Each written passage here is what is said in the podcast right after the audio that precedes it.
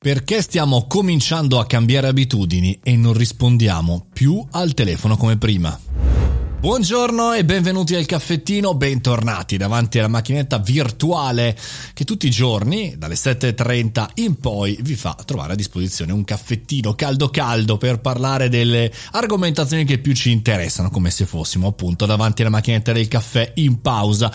Oggi parliamo del telefono, non dello smartphone ma di quanto in realtà abbiamo smesso di rispondere al telefono. Passi il caso del telefono fisso, effettivamente ad oggi se cambiate casa oppure siete una nuova coppia o un nuovo, una nuova persona all'interno di un'abitazione, non mettete più ormai il telefono fisso, mettete la linea magari per la DSL, per la fibra ottica, vi mettono dentro anche dei numeri di telefono, ma ormai non li usate mai, lo sappiamo, usiamo il telefono di casa solamente se è già lì e riceviamo magari delle telefonate da persone eh, che eh, non possono utilizzare il cellulare. Ma detto questo, non si chiama più e non rispondiamo neanche più al telefono. Oggi parliamo di questo, cioè del fatto che la tendenza negli ultimi dieci anni degli smartphone ci hanno portato a non volere più rispondere. Faccio il classico eh, caso, siamo magari come dire indaffarati in cose eh, non così tanto importanti, quindi non so, eh, googolare, fare un po' di giro sui feed dei social, così un po' annoiati. Riceviamo una telefonata, ci, ci entra sul cellulare la telefonata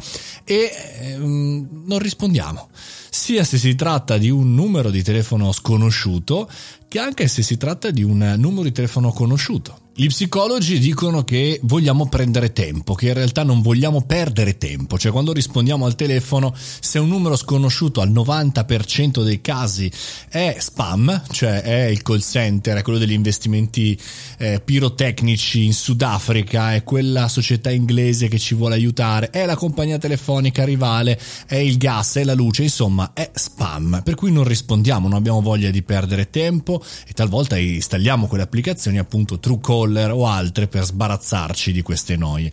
Dall'altra parte invece non rispondiamo neanche quando conosciamo le persone perché non vogliamo perdere tempo e anzi il meccanismo più immediato è non rispondere, aspettare che la telefonata eh, smetta, cioè quindi non rispondiamo e poi magari dopo un po' scrivere un messaggio su WhatsApp. Ehi ciao scusa non potevo rispondere, dimmi tutto. Cosa vuol dire? Vuol dire che fondamentalmente abbiamo eh, cercato di rimbalzare la palla nell'altro campo e abbiamo detto al nostro interlocutore che non abbiamo voglia di passare del tempo insieme. La cosa che mi stupisce è che sui social in realtà abbiamo l'esatto contrario, abbiamo voglia di avere non interazioni in diretta, quindi non chiamate, ma in realtà di ascoltare, di leggere, di vedere cose che ci dicono gli altri. Forse questa possibilità di non essere in diretta, in contatto e dare una voce, rispondere immediatamente umano umano ci deresponsabilizza da quello che potremmo o non potremmo fare, dalle risposte, dall'attenzione umana. Argomento molto interessante che mi ha,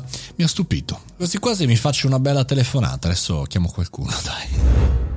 E con questo concludiamo la telefonata podcast di oggi. Mi raccomando, pensateci bene ogni tanto quando ricevete le telefonate sul vostro cellulare. Noi ci sentiamo come sempre da lunedì al venerdì alle 7.30. Questo è il caffettino ogni giorno. È un podcast.